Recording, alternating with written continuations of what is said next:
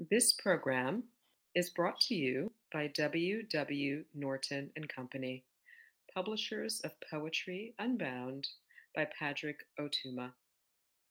Now in paperback and featuring immersive reflections on 50 powerful poems.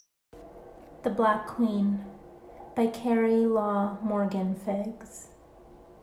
All hail this honest dusky maid let all others prostrate fall.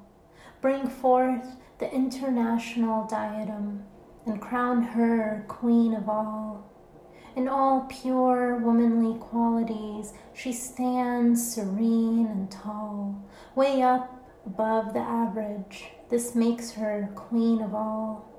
She's not a sluggard at any place. She answers duty's call. Come, all ye people, small and great, and crown her queen of all. She stands bolt upright by her men. She will not let them fall.